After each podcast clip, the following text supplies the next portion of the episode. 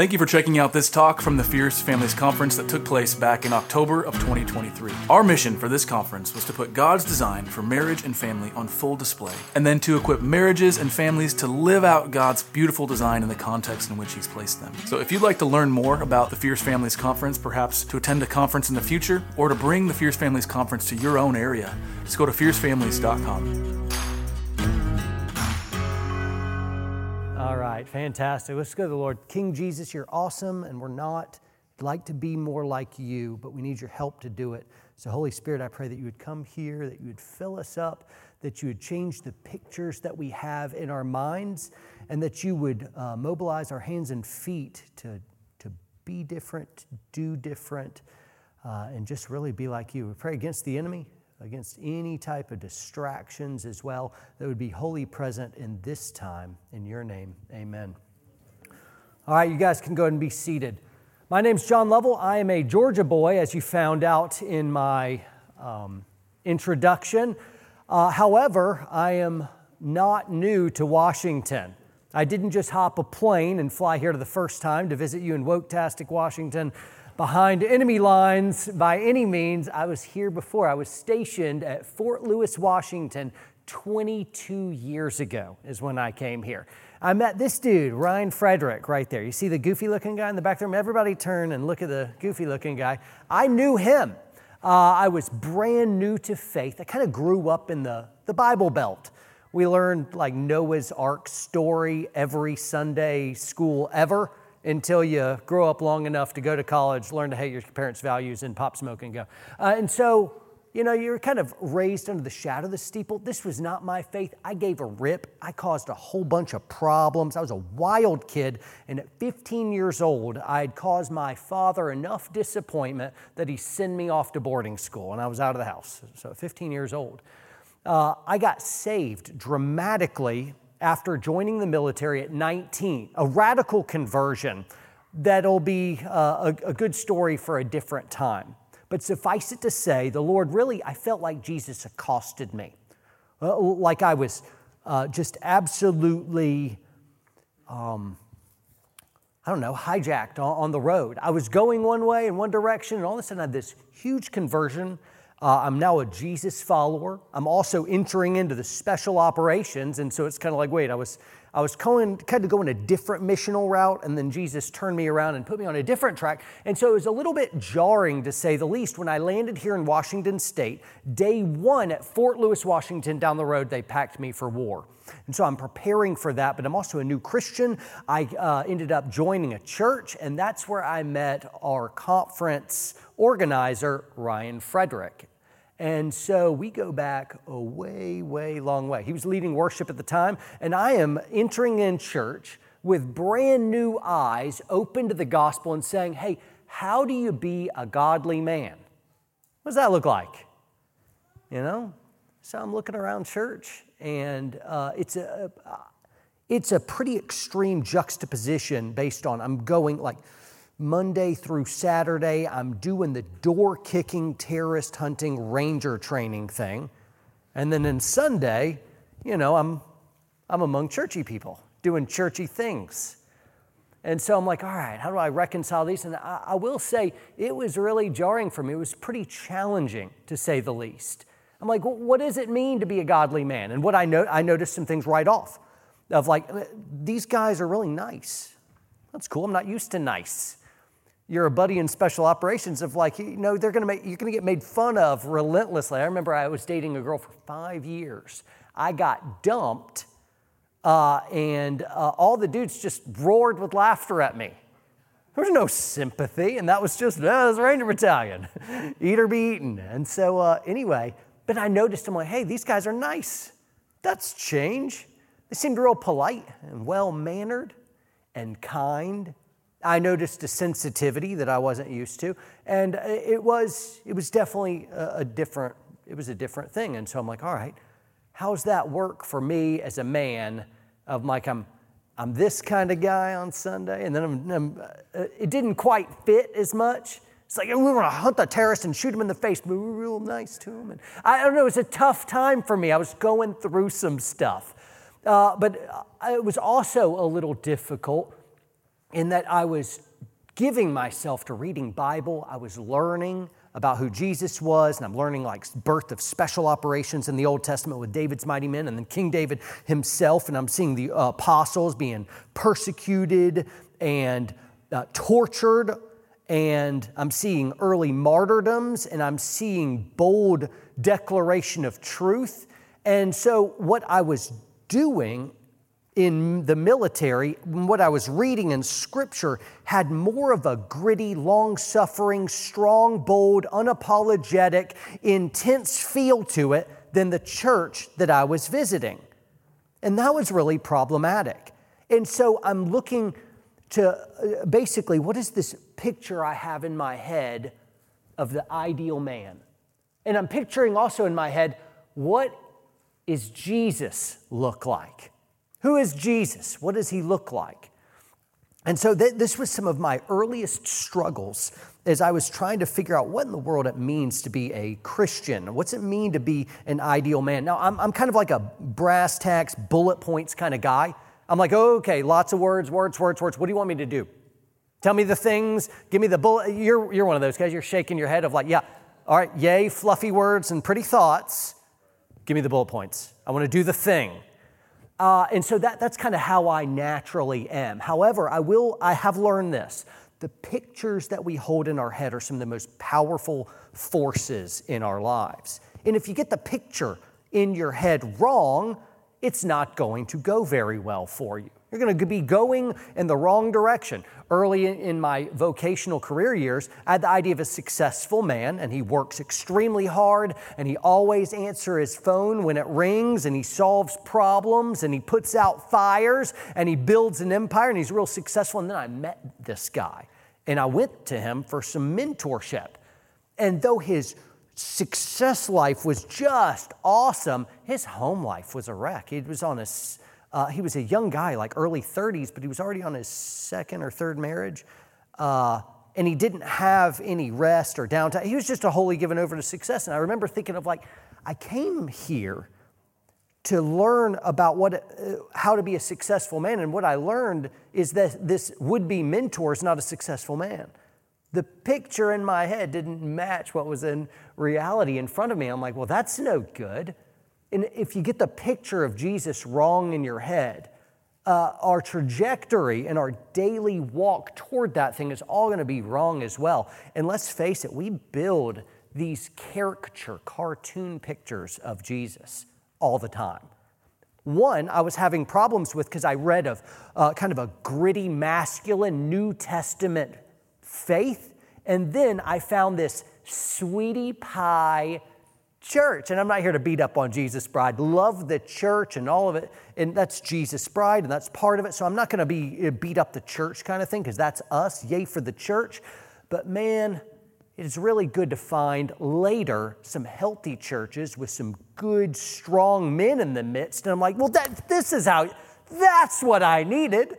That's what uh, I was looking for. These guys had a more full bodied picture of who Jesus was. Now, I'll submit this that Jesus is not a lover or a fighter. Jesus is both. Not like 50 50 either. He's 100% lover, 100% fighter. Did you know that? You're like, yeah, technically, but do you really think of Jesus as like fighter commander Jesus?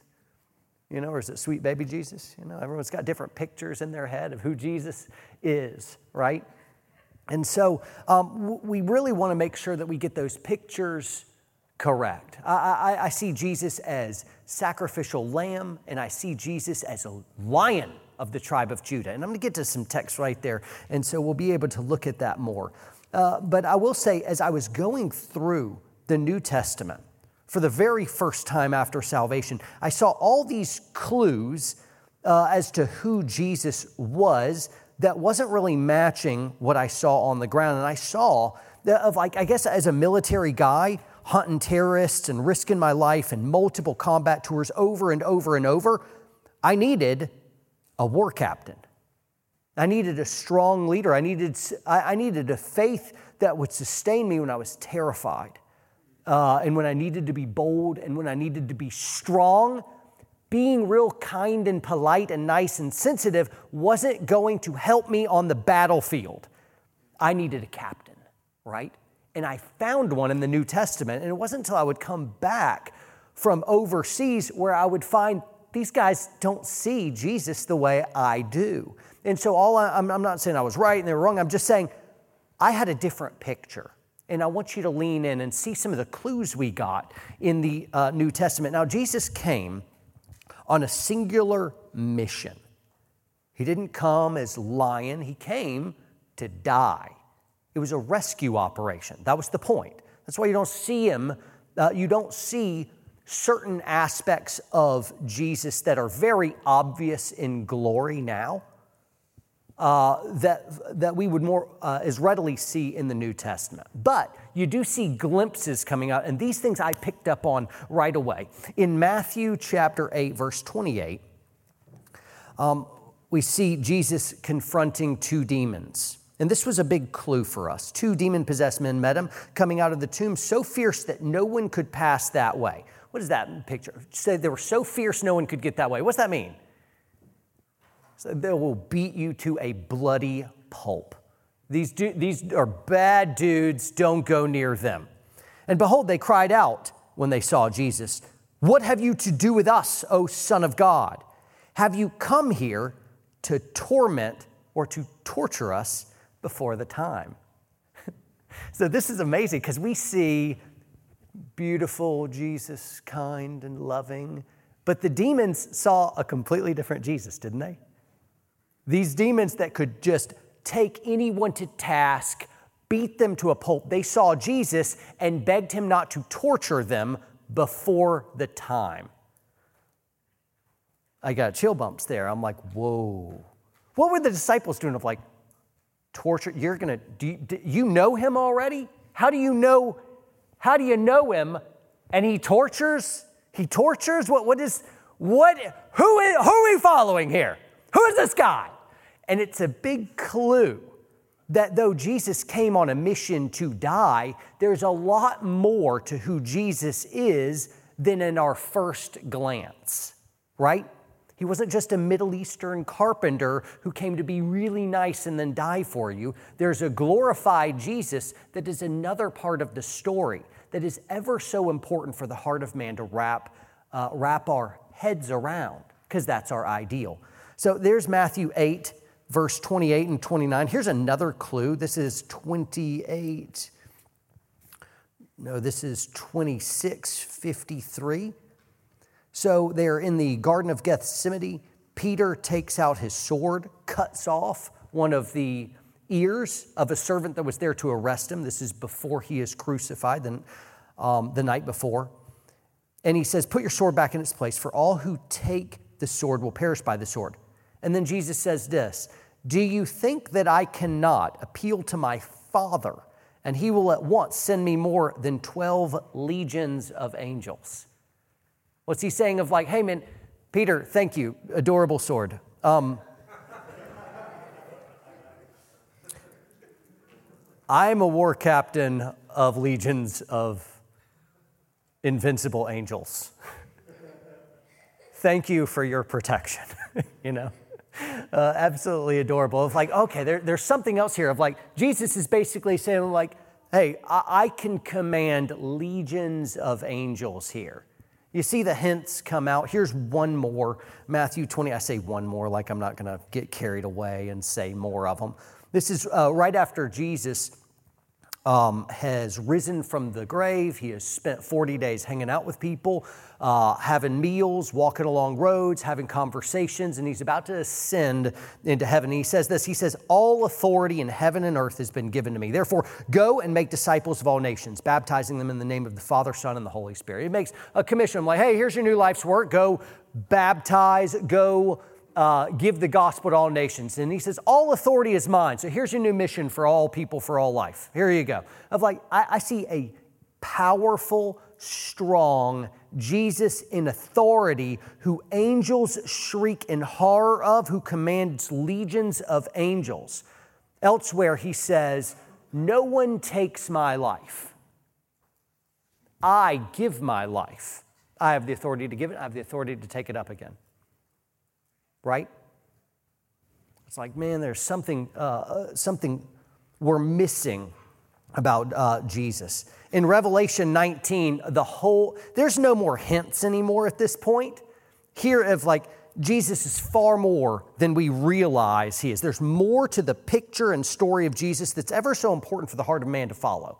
We need to adjust our picture of who Jesus is. And in Revelation 19, now the mission to come and die and woo the hearts of men and women uh, to salvation, there is carrot, but then you also see stick. You see terrifying Jesus. Uh, some of the disciples saw this. Peter and John saw this at the Transfiguration when all of the sudden glory is ripped through flesh and he is terrified because he sees Jesus in, I don't know, some type of, it's it, like future glory. I'm not sure what that was, but transfiguration, it's almost like the veil of the Lamb was torn back and he saw horrifying, awesome, awestruck, wonderful Jesus. That's what it was the transfiguration, where, where a, a, simple man is shown to be Alpha and Omega kind of thing. And so you see these pictures. Now, that, that picture's, uh, that picture can be contrasted with this in Revelation 19, verse 11. Then I saw heaven op- opened up, and behold, a white horse. The one sitting on it is called Faithful and True and in righteousness he judges and makes war. His eyes are like a flame of fire, and on his head are many crowns. He has a name written that no one knows but himself. He is clothed in a robe dipped in blood, and by the name which he is called is the Word of God. In the beginning was the Word, and the Word was with God, and the Word was God. And in verse 14 of John 1, the Word uh, became flesh and made his dwelling among us. This is unmistakably Jesus. Now, here we go. And the armies of heaven, arrayed in fine linen, white and pure, were following him on white horses. From his, why, were the, why were the armies of heaven following him? Yeah, because he's the commander of the Lord's army. Most dangerous being of all time ever, Jesus Christ, the commander of the armies of the Lord. From his mouth comes a sharp sword with which to strike down the nations and he will rule them with a rod of iron. He will tread the winepress of the fury of the wrath of God Almighty. On his robe and on his thigh, he has a name written King of Kings and Lord of Lords. And there's the lion. There is our great war captain. Um, um, my day job is uh, a thing called Warrior Poet Society, and it's based off this next text I want to show you. Um, and, and, maybe I'll just summarize because I've already gone, I'm, I'm already off pace.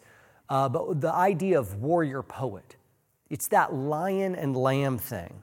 It, it's the lover and a fighter. It was my own personal journey trying to reconcile a bold, strong, protector, dangerous masculinity because I knew that to be true and it's woven into me. And then I want to follow Jesus and I want to be a good dad, and I want to be a, a romantic husband.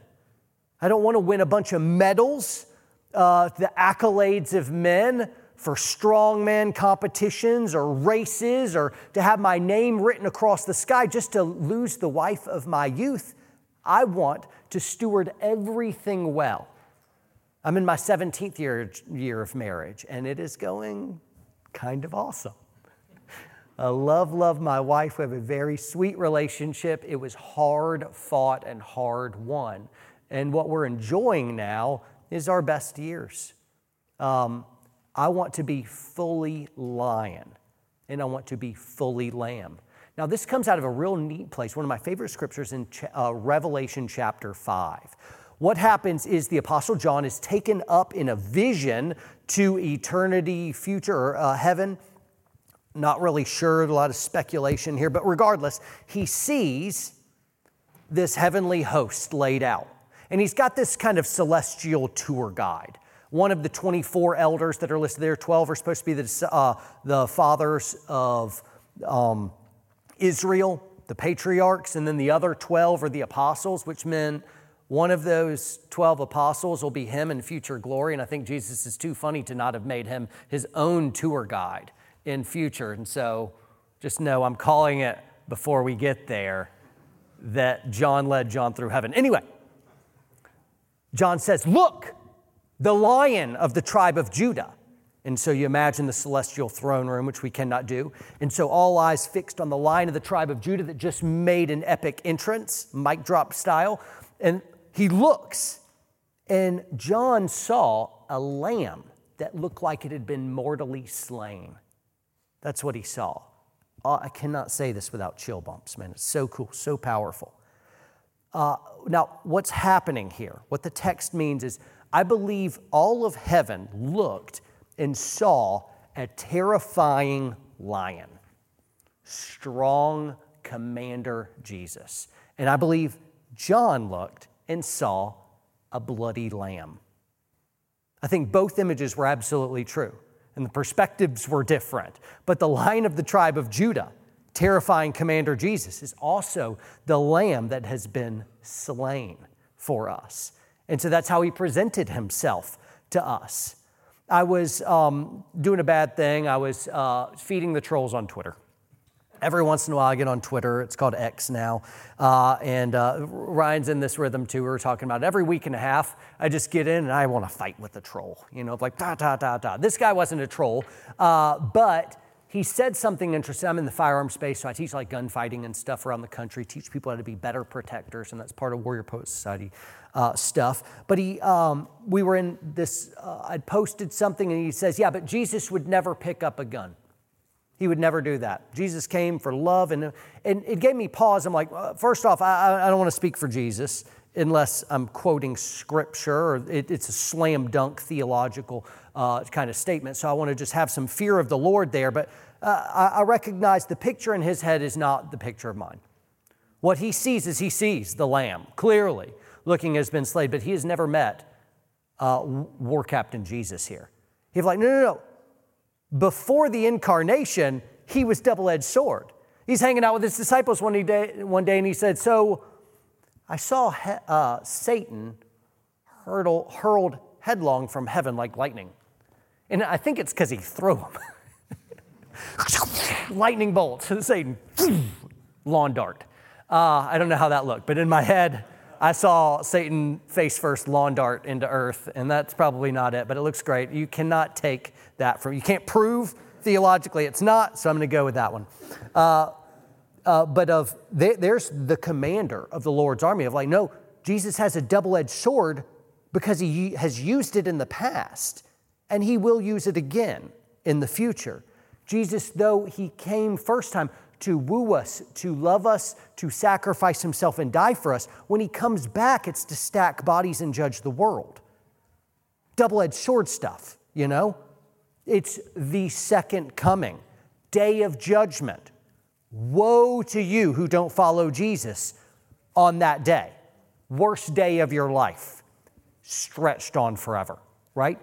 This is a bold view of who Jesus is. And I recognize, man, this guy's Christology is, is terrible. And it's caused him to become a pacifistic, hippie, uh, Washingtonian. Well done, Mississippi. Well done. We'll go with that. you guys are awesome. You guys are awesome. So, the first thing I wanted to do, and I think I'm almost out of time, so I got to really rush through some stuff here.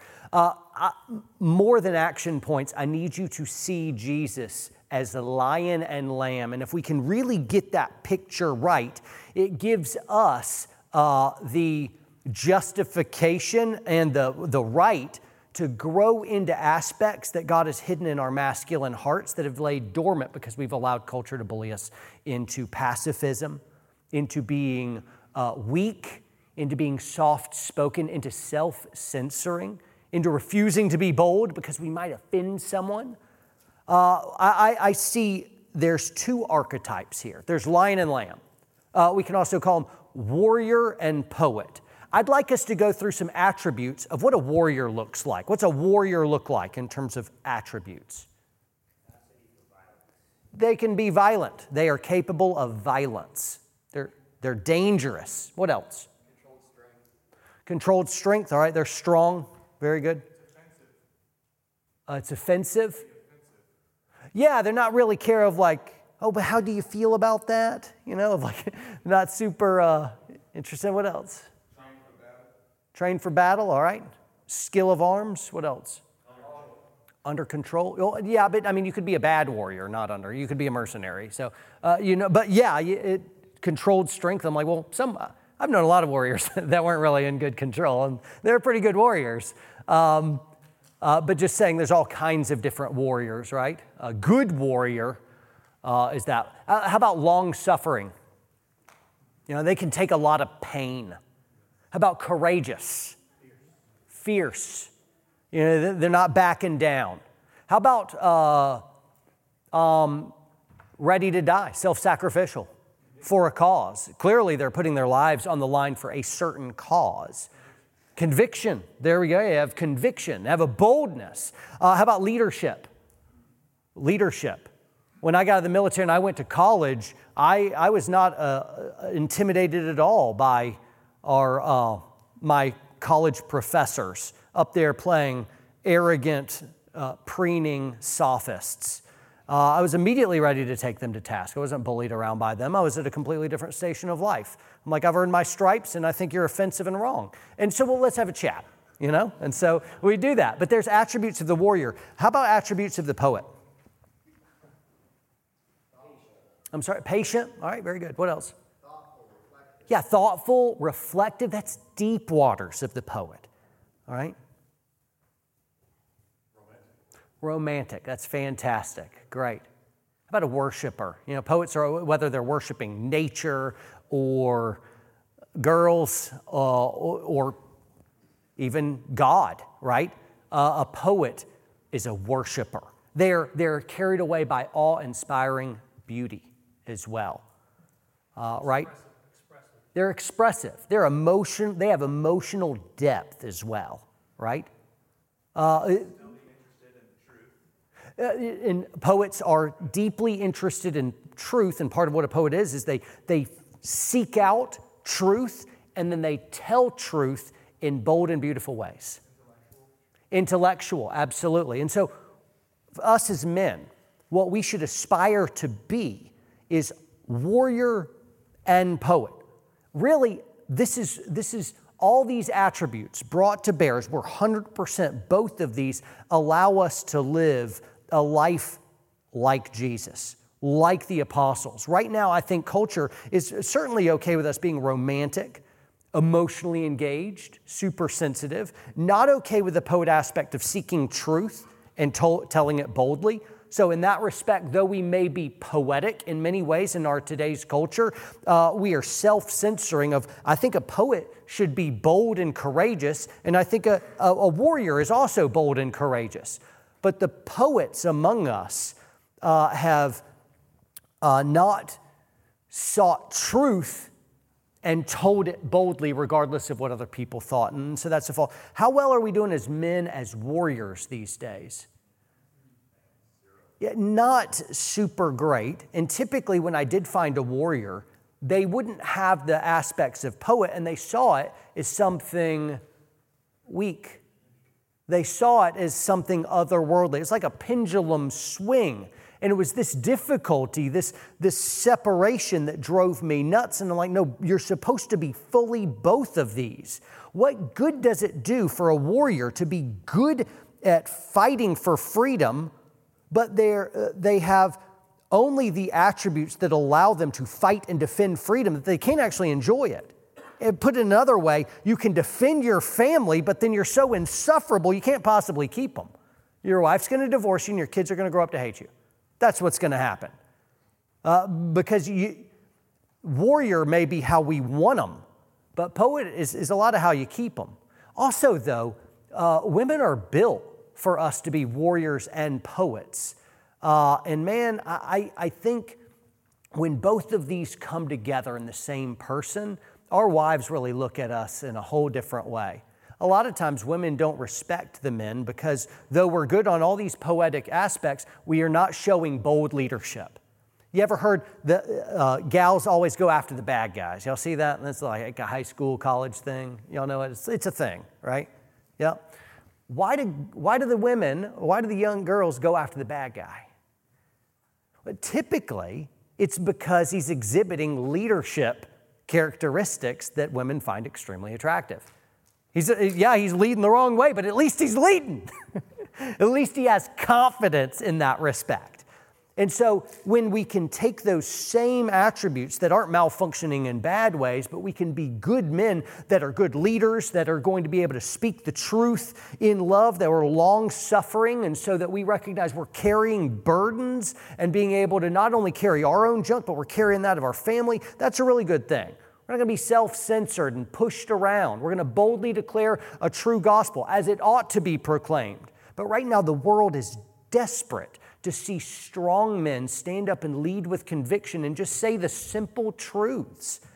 Right now, they're, they're just so woke-tastic where there's, I, I, I look through our modern day as a minefield of all the things you're not allowed to say. Ooh, you can't say that. The warrior stands up and like, I can say whatever I want. You may not like it, but yeah, dudes can't become girls. You just can't do it. Nope. Next, next question. But even when I say that, of like, imagine me just typing that on Facebook and sending it out. Whoo, like a frisbee into the, into the abyss. How many of your high school friends are all caps? What? You know, just going nuts on you. I recognize this church had a lot of, um, received a lot of persecution because you chose to stay open uh, during the pandemic, uh, right? And, and I'm sorry, did I slip? I'm not sorry. I'm just, warrior. I will not self censor anymore. I will not self censor. If you're offended, get stronger feelings.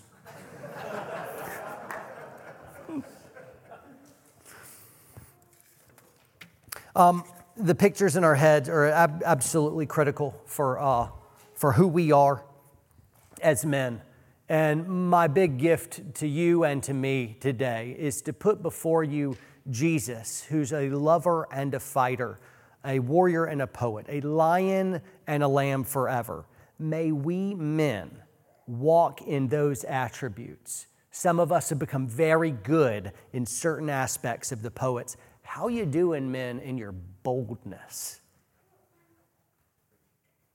How you doing in your strength? Are you carrying heavy burdens with a long suffering spirit? Are you strong to do that? Are you fearless in the face of a world that hates you? Are you okay with being hated at all? Do people hate you? Jesus said, The world will hate you for my sake. If you want to be like me, people are going to hate you. Right? Woe to you when all men speak well of you, for so they did the false prophets. Many of us don't want to, uh, don't want to rock the boat. We don't want to upset anyone. Uh, we don't want to offend anyone. And we don't want anyone to hate us. And you can do that. Just know if you go that route, you're nothing like Jesus, right? Let's be strong lions and lambs. Copy? And I'll close there. No, very good. Uh, King Jesus, make us more like you. You're awesome, and we get it wrong so many different ways. I pray for anybody that's discouraged in this room that instead of any type of shame or discouragement, your spirit would just come on and be strong and uh, give us a new, renewed vigor and perspective to just do one little thing, walking in obedience, knowing you will grow us. You're the author and perfecter of our faith. And we praise you today, Jesus. Amen.